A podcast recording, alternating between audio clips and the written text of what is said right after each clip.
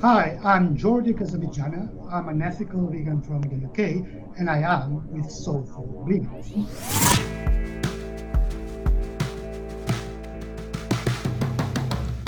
Hey everybody, this is Sean Russell, host of the SoFlo Vegans podcast, as well as founder of the SoFlo Vegans community. Be sure to check us out by going to SoFloVegans.com. On this episode, we have Jordi Casamajana joining us to talk about his brand new book, Ethical Vegan: A Personal and Political Journey to Change the World.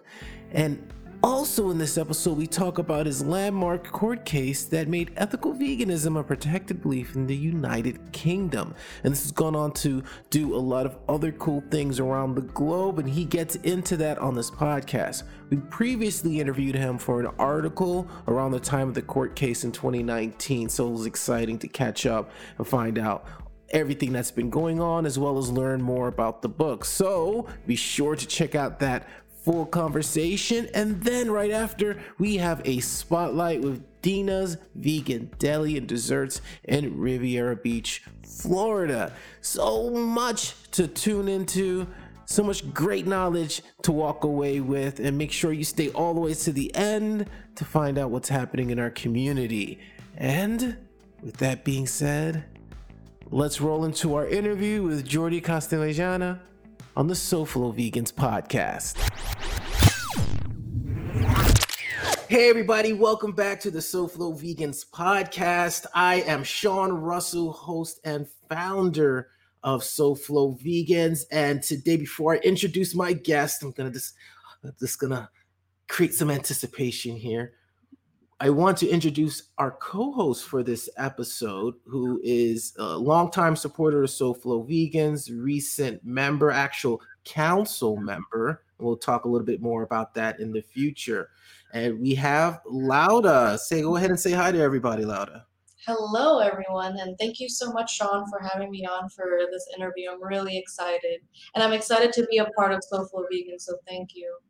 And you know what? This is if you've ever listened to the podcast in the past, listeners, you know that I love to let our co-host introduce the guests. So Lauda, let our listeners and viewers in on who our guest is.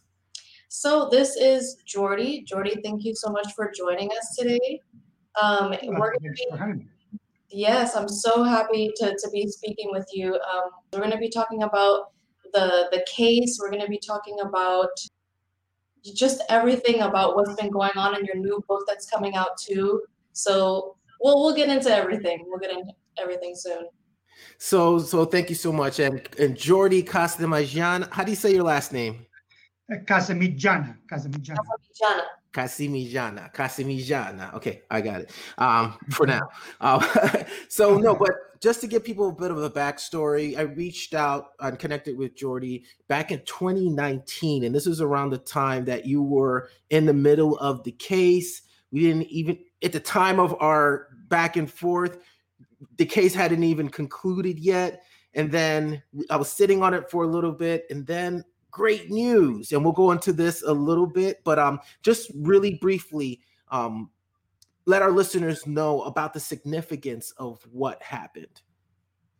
Yes, well, essentially, uh, without me planning it, I was involved in a legal case in a litigation here in the UK. I live in the UK, uh, where, as a consequence of my litigation, something major happened in the vegan world because it never had happened before anywhere else, uh, as far as we know, which is that ethical veganism become accepted, legally accepted as a protected philosophical belief under UK uh, law, under the Equality Act 2010. And that came from my case in which I was fired because I was a vegan. I, I took legal action to my former employer, to the employment tribunal. And after two years of litigation, uh, eventually uh, the case was, was settled in my my side, in my favor. But through that process, uh, the, the courts in, in, in the UK had to establish whether the belief I claim I was being discriminated uh, against was a protected belief.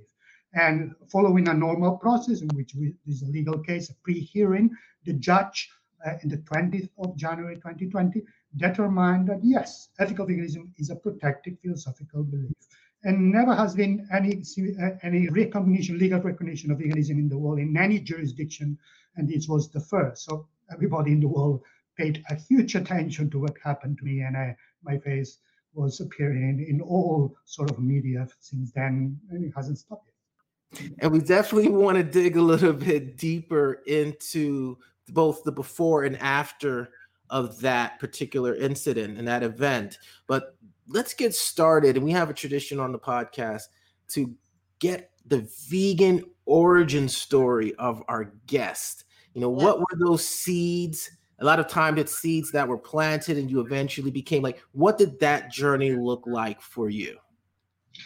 Well, in my case, it took uh, my entire life. I would say that the day I was born is the day I started my journey towards veganism because uh, like many people, I, I, I, keep, uh, I kept finding unfair situations where animals were being treated unfairly, and and I didn't know that was okay or not, and I learned more about this, what was going on. Uh, but there was an event that happened to me that perhaps accelerated that process more than any other, which was an encounter with the wasp. I'm a zoologist. I did my degree in zoology in Barcelona. I'm originally from Catalonia and I live in the UK, but I grew up there. And I studied my degree in zoology there. And I wanted to do a, a study of, on uh, the behavior of particular animal. I chose wasps. And the first time I approached a nest, wasp nest, to observe it, to take note, I, I had an, an, an, encounter with a guard, a wasp that was guarding the outside. That's what they do. Uh, and she looked at me. I recognized that she had seen me. And rather than raising the alarm and sting me, as it would be the right thing to do, uh, as I was a huge uh, potential threat, judged me right and, and realized that I was not a threat and allowed me to keep watching. And since that day, I realized, wow, there is something very wrong that we're doing here. This tiny one inch person has judged me correctly. And yet I grew up in a world because I grew up in Catalonia that was oppressed under the uh, a fascist regime at the time. So people seem very oppressive and, and, and judge me wrong all the time. And yet that one tiny individual, uh, uh, one inch tall, judged me right. And I realized, okay, we need to change our relationships with the animals. And I started to study them, but the more I studied them, the more I wanted to protect them. And, and I moved into animal protection, but I still wasn't a vegan. And, and it took me a few years working with monkeys, emigrating into the UK, learning more, eventually knocking my head in an accident and decided I wanted to write a book and go into an island and spend 23 days in the North Sea in winter in isolation. And coming from that island, I realized, okay, now I can't just help one animal and eat another, or help one animal and wear another. I need to become a vegan. And about 20 years ago, I became a vegan. Mm-hmm. And I know, um, I know, Laura, you were you had um, brought up something off off the show regarding that particular chapter in terms of the fascination with the wasps and that experience. Did you have anything that you wanted to speak into with that? Yeah, when I was reading that, I just found that like fascinating. Um, like how you just had this like profound experience, just like studying the wasps and how you kind of like saw that they were not so different than other animals and uh, how we are as humans like socially i think one of the, the consequences of, of, of the of the importance of the experience is the my my ideas before my my prejudices against wasps we all had them. Tiny dangerous animals that go and sting you and, and when you're in a picnic, picnic people run away. What people normally do either they kill them or they move their hands. So it's all, they never think hmm. about who they are. They just see them as a threat. So I was studying them first time. I was afraid, obviously, because I knew all the potential dangers and being stung by many was a bit dangerous. So if you get close to a nest, it's a dangerous thing to do. But that was what I wanted to do as a biologist, as a zoologist. So I had to get used to it. So my first tension and preconceived ideas hmm. were very different from my experience. And that difference is what made that whole experience quite huge to me. The surprise of what I was seeing was it's not uh, accidental that was created this reactivity because they're social animals like we are. So there are many things similar to us. But of course, if we don't pay any attention to them, you just see a tiny thing moving around. But when I look at them and, and they, they, they behave, they have individuals, they have jobs, they, they have a society with a hierarchy all the things that we normally see in humans, when you see them in a tiny individual, then you realize the similarities.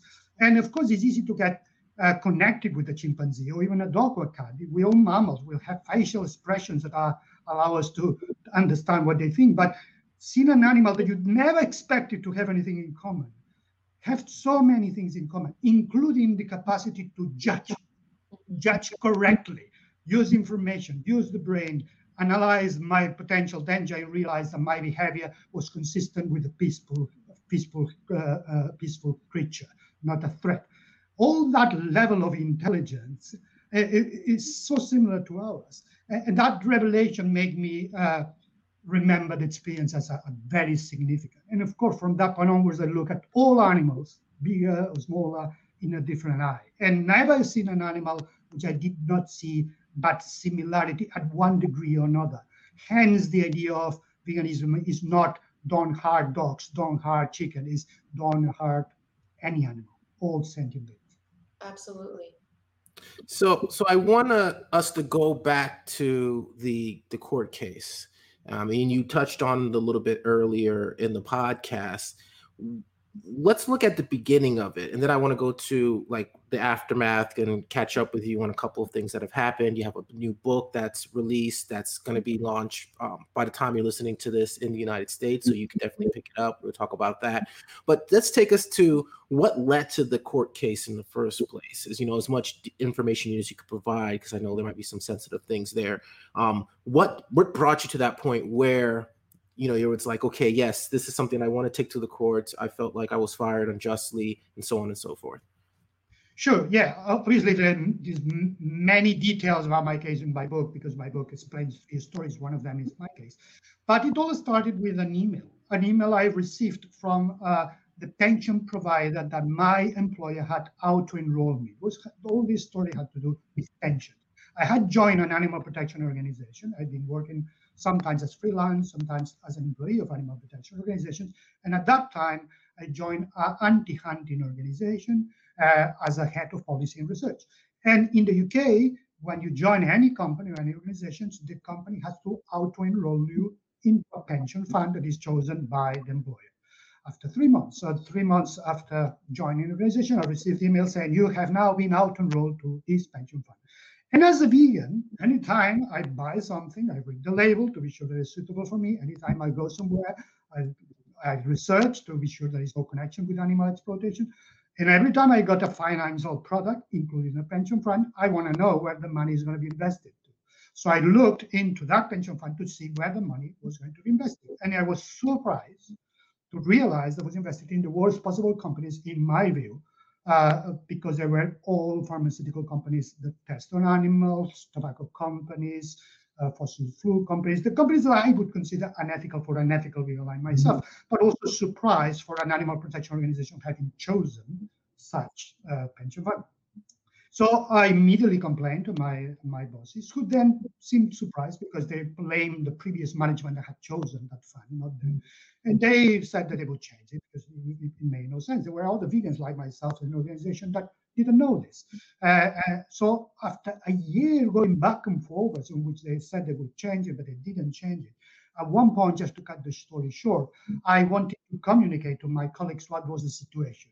The situation was that it had not been changed, that continued to be the wrong one for an ethical point of view, that each uh, employee could choose to change it and choose an ethical fund because they do exist. They, that pension provider had several versions of funds that with the label ethical. They could choose. There were nine. Uh, but of course, you need to know that there are nine. I told them all this information to my colleagues, not to the world, just my colleagues. But because of that communication, I was fired. Uh, and I was quite surprised and shocked. And after looking into this, I realized that because of the wording of the letter of dismissal and because of the recordings in my disciplinary hearing, I was disciplined first and then fired. Uh, they were mentioning my ethics, how my ethics were clouding my judgment. I should not have communicated this to my colleagues. And I realized, well, they actually fired me because I'm a vegan. My ethics are my veganism. My veganism is what made me to look into this, is what made me to complain, is what made me to tell my colleagues, my vegan colleagues. So I decided to take my former employer to the employment tribunal, which is what you do when you want to claim unfair dismissal. But then I realized that there, was uh, no precedent of anybody having done that with the belief of veganism. The law in, in question is the Equality Act 2010. This is the one that says it is unlawful to discriminate, victimize, or harass anybody because of a serious, or because of having a what in the UK is called protected characteristic, in, in America is called a protected class, uh, like age, disability, sexual orientation, marital sex, status, religion. But in the UK law, it also has philosophical belief, means a non-religious belief, but it doesn't define which. Uh, and I thought, well, veganism is a philosophical belief. But uh, the way the system, the way it works is every time there is a belief that haven't been tested yet, a judge has to look into the belief, see if it fulfills a series of characteristics, and then if it does, then from that point onwards, declare that that belief is within the equality law, therefore is protected. So I was the first one, therefore I had to go through that process. And then I, I was uh, quite uh, surprised that what it was initially just a personal case to try to, to correct a wrong from my own jobs now become this uh, important uh, responsibility because if the judge decided that no, veganism was not protected, all vegans will be negatively affected because of my case. And contrary, if the judge said yes, then all veganism will be benefit because of that. It became much bigger than this. And because I had no money, I could not pay my legal fees. Uh, I decided to crowdfund. Uh, and, and because I was crowdfunded and engage other vegans to support me, because now it was not just my case, it was every, every vegan in the case. And so that was the genesis of, of, my going to court. So that brings us to the point where the case happens. It's a, you know, you you win the case and um, that's where we kind of left off on SoFlo Vegans. It was like a great feel good. You took went through this journey, got the backstory. The case happens, you win the case. Now take us to what happened after that. You know, what did you know? What happened after that? Yeah, uh, well, essentially, my case was divided in two parts. One is this first hearing, which in which the judge had to determine whether veganism is protected, and uh, if, the consequence of that hearing was that yes, it was, in my case would progress to the next phase in which I was going to test whether I was discriminated because of that belief, because I could have been fired for other reasons. So I want to, to the two sides. The first one, the judge said yes, and the second, eventually we settled. We, we, it was a 10 days trial. Uh, the fifth day, uh, because I was winning, uh, the, uh, we arrived to settlement in my favor. I was compensated economically, etc. And, and, that meant it was the first time that that protection had uh, a result. Somebody won a, a, case. And from that point, because it was very publicized everywhere in the world, uh, there were many consequences of this. Many many companies started to change the way they treated vegans. They realized that they, they didn't look after their vegan stuff properly, they might be sued and, and lose. So there were, for instance, the fire brigades automatically now issue uh, vegan equipment to the vegan firefighters. Before it was a struggle now straight away. Any schools that would not necessarily provide vegan food to their pupils, or they had to sometimes some did, sometimes it didn't. Now it's easier to get there because any parent can just refer to my case, and then often the, the school changes or, or a hospital not providing vegan food. So these are huge consequences because the Equality Act affect not just the work employ, and the, the employment, also affects services, public and private services, hostels, uh, hospitals, schools, pubs, hotels. So every time there is the possibility of a discrimination of a, an employee or, or, or, a client or a customer, that law kicks in. So therefore now uh, vegans have this tool now that if they've been discriminated, they can take legal action, civil civil law, they can take legal action if they have the resources to do so, or sometimes just threaten the legal action is sufficient to stop the practice. And as a consequences of the publicity and, and how uh, uh, and, and the ripples of effect and the domino effect and interest in other countries to try to do the same as well, I decided, well, probably I need to explain this story in detail. I'm going to write a book about it, and so people can learn more about it. But since since it happened, I've been giving talks, I've been uh, been part of conferences, kind of spreading the news, and many people in other countries are starting to consider perhaps we should do campaigns to, to, to achieve the same thing in our countries. So it's all quite exciting like most of us vegans we usually say like if you see something wrong you should always speak up about it and that's exactly what jordi did and i think that's very motivating for other people, like other vegans, to, you know, stay determined with their beliefs. And if they see something wrong, you know, speak up about it, tell somebody about it, tell your management, because your situation, Jordi, that's going to make worldwide change. And it will definitely inspire people to just, in general, stick to their beliefs and do something about it so that we can have change, so we can have um, the society that we want as vegans, where we're not exploiting animals and where we can live a life, you know, where we don't have to, you know, deal with these situations like you did at your job. I just think it's really inspiring. Well, the good thing about it is that veganism is an international philosophy. It doesn't really change from culture to culture country to country. That means my situation, it happens everywhere. Everybody is discriminated in, no matter which country you are, if you're vegan. Uh, animals are the same. They, it's not that in a country a giraffe is an animal and the other is not an animal.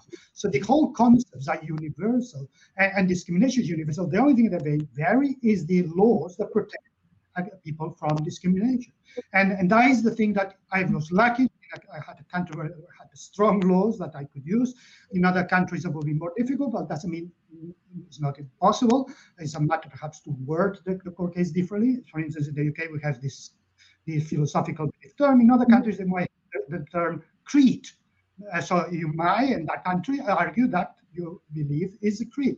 And if there isn't any, if there is no animal protection uh, scope or, or, vegan scope in the current legislation, well, campaign to change the law. That's the other way to do it. Just make social movement there to change the law and join other social movement because it's in the benefit of everyone, environmentalists, feminists, pacifists, to have beliefs other than religious as, as part of, of equality law.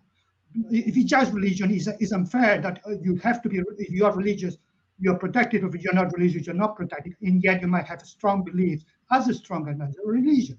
Is unfair. So it would make sense to, to join forces, to serve several forces driven by philosophies and beliefs to uh, change the law so uh, so beliefs are then recognized as, as, also protected. And then that will be easier to achieve the, what I achieved here in the UK. And to your knowledge, have there been any other um, people from maybe other countries that have tried to do something similar to what you've done? Maybe you've reached out.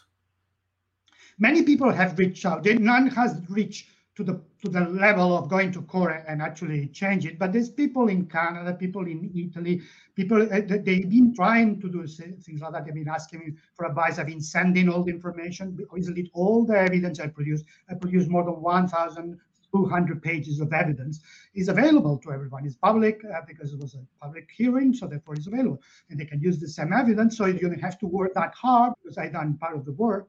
But also sometimes I give advice about uh, the, the, strategy. For instance, one important thing in my case is that what he was protected was ethical veganism, not veganism alone as a diet. So just ethical veganism means uh, the belief uh, that you should not exploit animals, which is how veganism was defined in 1944 by the Vegan Society. So when you follow the original Vegan Society definition, then you're an ethical vegan, therefore you protect. But if you just have the diet, but you still uh, uh participate in the exploitation of animals for entertainment or for clothes or for cosmetics and things like that, that then would you not be protected. Therefore, it, from, from a point of view of tactic, in my case, I, I, was successful because I chose the right definition, I chose the right words, and this sort of advice is what, what you need to learn if you try to do the same thing in another country, see which way to maximize to succeed. But there's been a lot of interest, uh, a, a, a, lot of um, people uh, uh, assessing whether they are in a position to do the same thing. Nothing has reached to my level, but sooner or later it will happen uh, in another country, I'm sure. And hopefully in the United States, uh, I, would, I, would, love to see, you know, that happen over here. You know, um, that's a, a, case where I would want to be catching up to the UK because that's going to be huge for everybody. Um, and then so yeah, so I know um Laura had a chance to read through the book, and she brought up a really good point um in terms of your childhood and growing up. Do you want to go ahead and uh, address that, um, Laura? Ask that question. I was reading some of it, and I find your book very, very cool. I want to finish reading it. Um, so I'm excited when the release is out to the public. I was really interested in your childhood, how you grew up in the 60s, and how, um, you know, people in Spain, Catalan people specifically, how they were being oppressed. And I never knew that any of this happened um, in history. And I just wanted to know more about that, like how that experience was growing up in Spain and um, you know being oppressed. You know, I even saw that when you were born that you couldn't even use like a Catalan name to put on your birth certificate. Could you talk more about that? I think that's so interesting.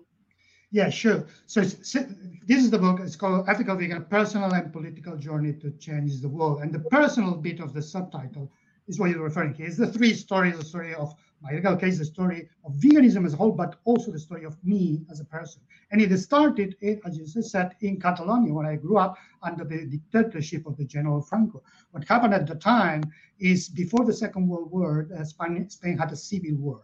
In which, from one side, we had the fascists. Before uh, the fascism started in Italy and started in Germany, already had started in Spain and it was the civil war and the Catalan people, we are Catalonian with different culture, we speak Catalan, we don't speak Spanish. We had been independent before and through the centuries, the Spaniards kept invading us and we tried to get free of them. That At that time, the Catalonia had become independent and there was this coup d'etat from this General Franco who started the civil war and won. And because he won, he oppressed all the losers, including the Catalans, including the Basque, all the cultures that are not purely Spanish that we don't have we don't have a Spanish our, our mother language.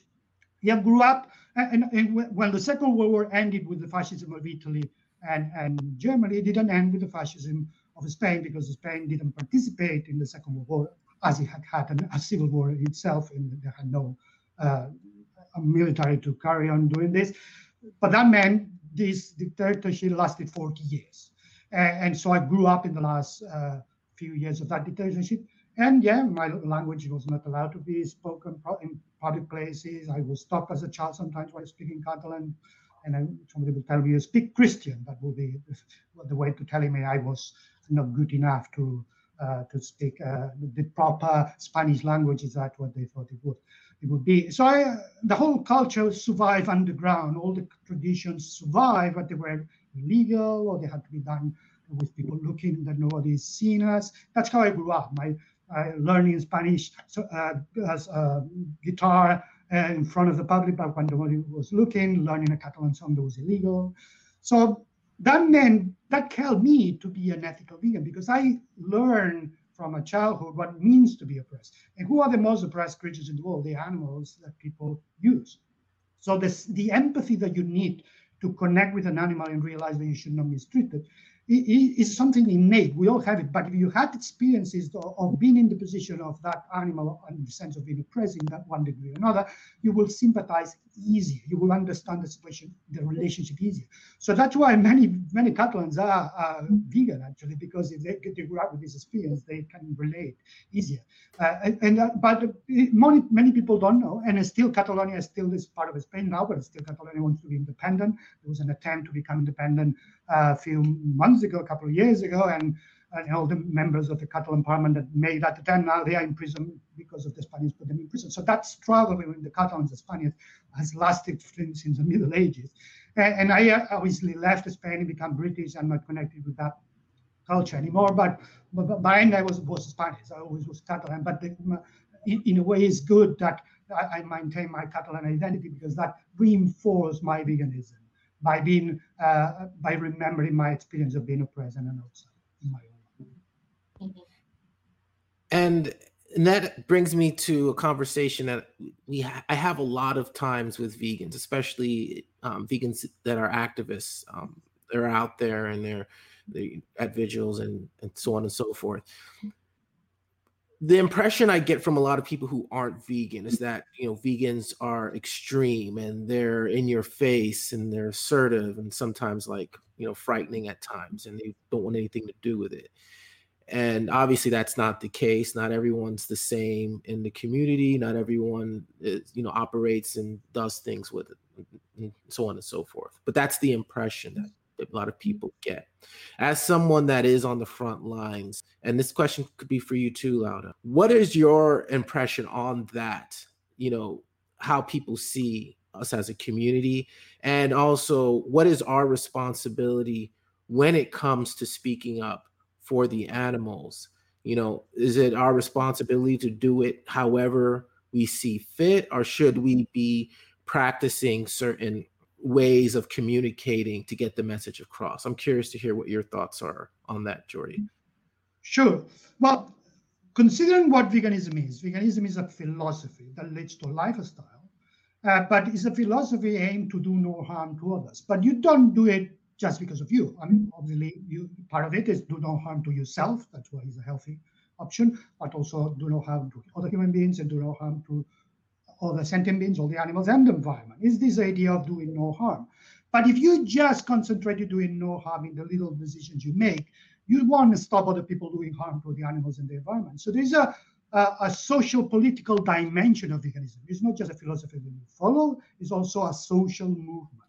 And as such, you aim into a better world, a vegan world where there is no exploitation of animals, of humans, and environment. And to get to the world, you just need to get more people become vegan. Uh, and you can't just force anyone to follow a philosophy. So they have to naturally be persuaded that that's the right thing to do. So what you do, you outreach. You try to communicate the truth of, the, of how you exploit animals and the environment, the consequences of uh, what happens when you become vegan, how easy it is, uh, the options you have, how to overcome the obstacles, with the hope that more people will become vegan. And at one point, you reach you reach a critical mass which start changing policies and the world improves. But this function to communicate is tricky because as you just said, some people might be repelled by the idea, might be scared by the word, might be thinking that it's very difficult, might be thinking that this is a cult or something like that. So you need to be very clear in destroying all these myths and preconceptions. But you, how are you going to do it? There's not an easy way to do it. But the important point is, is not about you saying what's right, saying what you believe is. Is to you saying the information that you need to put out there to others understand it and take it on board and adopting that philosophy by themselves, not because they feel forced. Therefore, your message has to be different depending who's listening. The, the audience will determine what you have to say, not you, is the audience. So you have to fit your, your message to the audience. And if you say something that makes people run away from you, you said the wrong thing. You have to be very careful about what is the things that people get offended about and avoid those because it's not up to you to say the truth. It's to you to communicate what people want to listen. And if they don't want to listen because you said something that they don't like you said the wrong thing. So start to understand the sensibilities of the people and that will change from culture to culture from person to person from gender to gender. Be, be intelligent be sensitive about this. And and think twice. Don't say what you want to say. Think twice. See in the best possible way to say it, not with intention to force anyone, with intention to help everyone. Everybody could be a vegan. Eh, eh, there are often obstacles in their minds. They are not obstacles in the real life. They think they are obstacles. So they need to analyze their life and their choices and be positive about it. And if you do send a message positive, tailored to the audience, respectful, and not crossing any line that, that make them change subject or get offended, then you reach they they hard. And if you do that, you don't have to do anything else because I think the, the, the ability to be veganism within every person. is sometimes blocked, it's sometimes uh, buried through a culture or through indoctrination of society. And when you get rid of all these obstacles, it, it, it, it flowers naturally. So this idea of doing no harm is not a modern thing. We always had it. We've been suppressing it. And once you remove the suppression, we naturally want, might want to be a vegan. And if you help other people that, that have discovered that in their life, by giving them support, by giving them uh, a community to join, by giving them uh, products to buy, by giving them an identity to feel comfortable with, then that will happen sooner uh, and more people will join. And then we'll reach that vegan world, which is what we all want. And and what about you, Laura? What what are what are your what are your thoughts on that? Because I know you you're very active in the community. I mean, I agree with everything that Jordi says. It's very true. I mean, I know that some people can see vegan activism, depending on what it is, some people could see it as extreme, some people could see it as, you know, very nice and educational. But I, I think that we all have the same goal in mind, which is, you know, animal liberation. We want more people to go vegan. So we all have the same goal, but what Jordi is saying is right that we also do have to be careful how we present the message to the public because we could scare people away. We um, there's many ways that this can go, but I think being very clear about it um, and also being able to relate to people as well because I know that when I was not vegan, I was kind of repelled by those messages. Like I was like that typical non-vegan that was like annoyed when I saw like vegan activism or you know those cheesy things, but uh, now as a vegan, since I've been vegan for many years now, I understand that point of view. And I always keep that in mind when I talk to non vegans because I want to make the message clear for them and also give them as much information as possible to kind of like, you know, answer all those questions and all those myths that people have about the vegan lifestyle and the diet and everything that is veganism. So I think that we should continue to do that to relate to people, to give them as much information as possible because we all have that like innate compassion within us for animals and a lot of people just have so many excuses because it's we're, we're very used to eating animal products exploiting animals we don't really see it in a different way as non-vegans so we have to make it very clear and give them as much information as possible and that's why i think that activism is great. I, I started off doing Anonymous for the Voiceless here in S- South Florida. I organized for them for many years. And that was a great experience for me because it taught me a lot about how to approach people. It taught me how to outreach um, to all different kinds of people. And we have a variety of people here in South Florida. So that taught me a lot and it showed me basically what people need to see. I don't know if you've ever done any AV activism, Jordi, but if you have, you know that showing those pictures and showing those videos to the public, it really makes a difference because a lot of people don't see that. They don't know what's happening behind the scenes when they buy these products. So by having uh, a visual for people and then being able to explain these industries and what they're paying for and that there's alternatives there's a different way that we can live in order to align our beliefs more with our actions and we can create a better world in that way i don't know have you ever done anonymous for the voiceless jordi i have i have done many uh, street activism of many types. I've gone through many just to experience because in reality there are many types of activism and there's one that's going to be the one that fits better your character and you need to look through and, and check. And, uh, and it, it, there's no point to say this is the only one that works. No, it works for you, or that, that other one works for another people. Sometimes people are angry and they want to be more in a protest because the mood is towards that. Sometimes people are sad, they want to be in a visual because the mood is more for that. Sometimes people are very reserved, like me, then you want to be in an outreach situation when you argue uh, intellectually with other person. So there are rooms for everyone, eh, including, including non-street activism, online activism.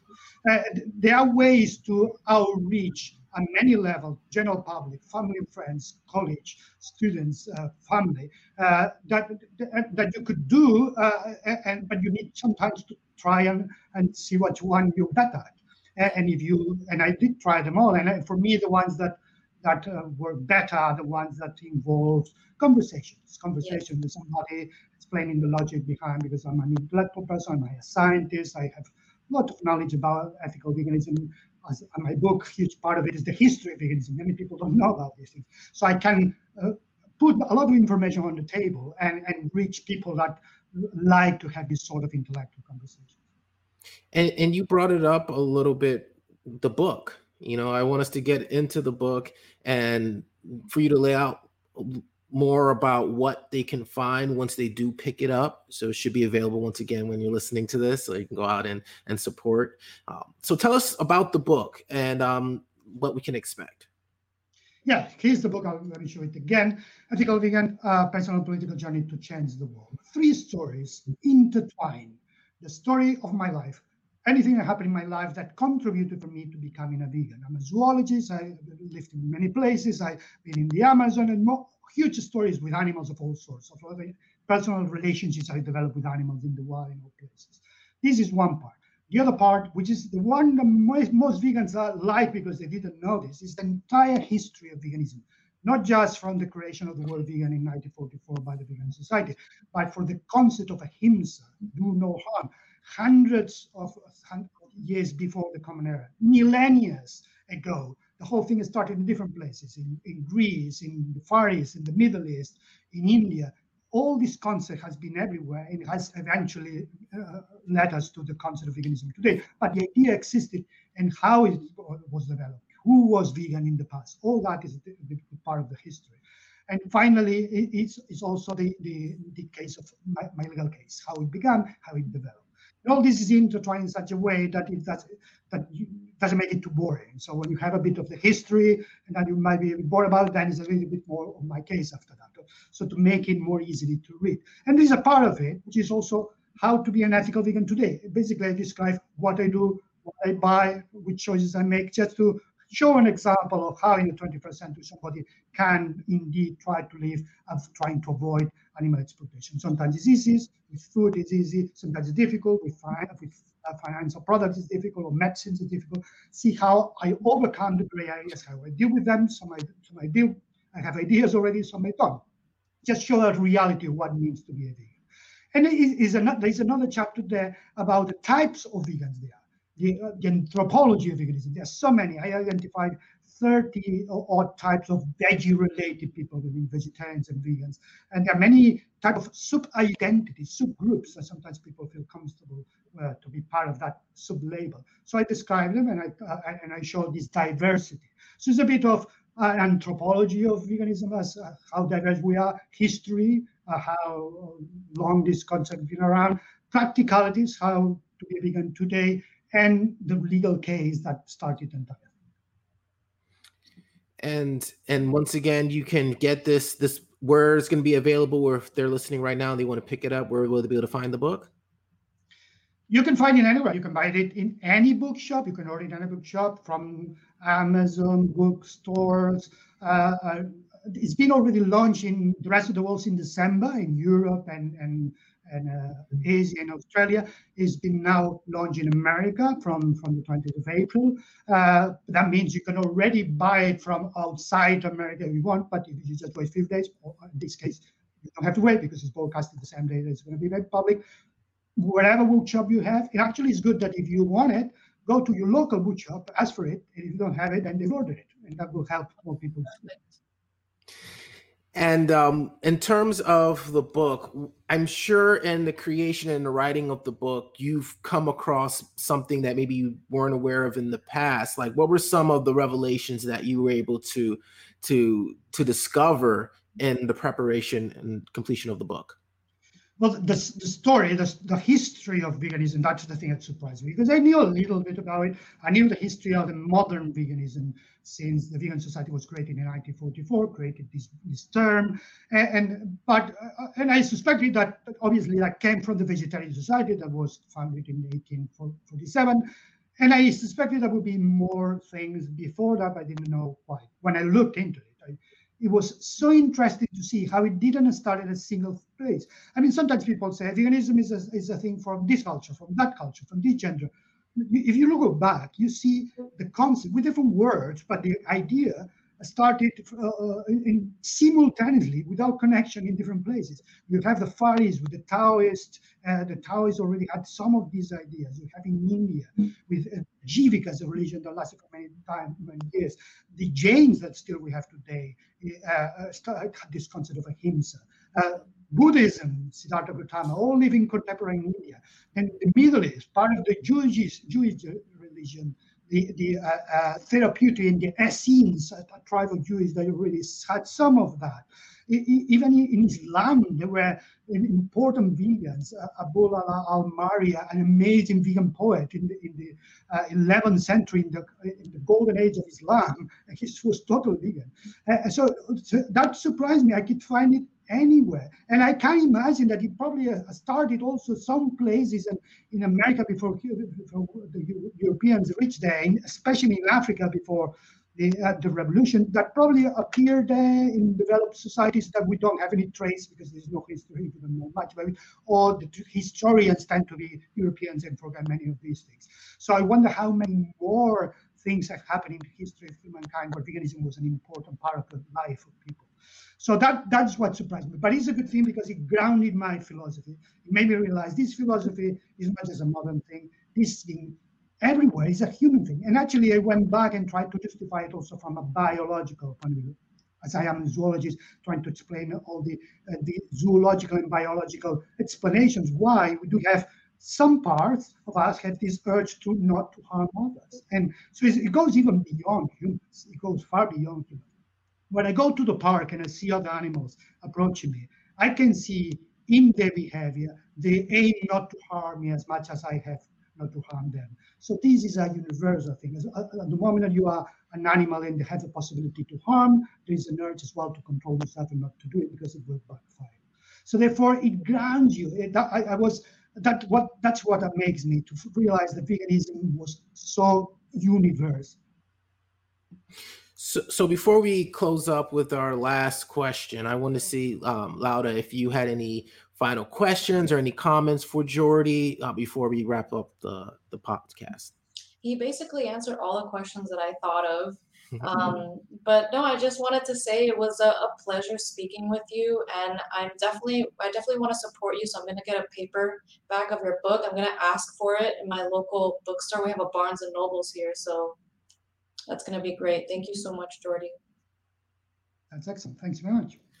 And one of the things I like to do at the very end of the podcast is I like to yield the floor to the guests to say anything that's on their heart to our community. And I don't want to just restrain you to one topic or another. Like anything you want to say to the South Florida vegan community or the global community that may be listening to this podcast, um, now um, is your your your chance to do that. All right. Okay. Uh, what I'm saying is applicable to all vegans because I think there is this common element in all vegans in all cultures. We manifest veganism in different ways in different places, but the belief is the same. So for me, the message is don't start with the behavior and then try to see the belief. Start with the belief. If you decide not to buy a product, not to do something, but you haven't really thought it out, you just do it because somebody else does it or because you want to follow a fashion, you're not going to last for long. You will change your mind at one point because you don't have a belief that sustains that behavior. So rather than choosing not to eat animals and then think why you do it, think why you do it first. Get the philosophy first. And the more you look into the philosophy, the better the decisions you're going to be because you won't feel bad about uh, stopping using something. You will feel good. It will be a positive feedback. You will have the support of the belief reinforcing each and every decision you make. So, in no point you will feel that you lost something. You always feel that you gained something. You now are joining something bigger than just carry on as you were doing before, following the advice of, of people who are trying to sell you products and, and, and tell you buy this, buy that, or what society, uh, which is indoctrinating into carnism, told you that was okay to do with the animals. When you remove yourself from that indoctrination, you have that power now to control your life. Do it properly, learn the, the theory, learn the philosophy first, learn about speciesism, learn about what includes, what does sentient being, why all animals are included, including humans, why is healthier and once you got that philosophy strong, then you can develop the behavior. You can do it step by step if you need to, or, or all at once. But because the philosophy is there, even if you make mistakes, you will be able to go back and then you will become a vegan for life. What we know, what we want to, for a vegan world is vegans for life, not people choosing a vegan meal tomorrow. Is somebody choosing a philosophy for life. And Thank you so much. And we appreciate you. And if you're listening to this or watching this video, make sure you go out, um, get the book again one more time. What's the name of the book and um, and where can they get it? Yeah, Ethical, Ethical Vegan, a personal and political journey to change the world, published by September Publishing. You can get it in any place where they sell books. Let's go. Spotlight commencing in five, four, three, two, one. I'm Dina Laro. I'm the owner of Dina's Vegan Deli and Desserts, and I'm with SoFlo Vegans. But we have a spot here. If you're gonna go vegan, this is the spot to come because we have the best food you can transition to. I hear that people they eat our gyro and they're like, there is no difference from a regular gyro. Well, of course you got to get the Philly cheesesteak, um, and then you have to get the loaded fries, Philly fries. So it's French fries with the whiz, our cheese, our meat, onions. That's delicious. Um, the gyro hoagie, the boardwalk gyro, the Italian hoagie, and then can't forget about the desserts. You have the cheesecake. You have our candy bars and you have our cupcakes because I, I just learned how to make cupcakes but they're really good I'm, i hear. You can find information about us on our website at dinasvegandeli.com we're on facebook and instagram. Our phone number is 561-623-8643 and we're in riviera beach florida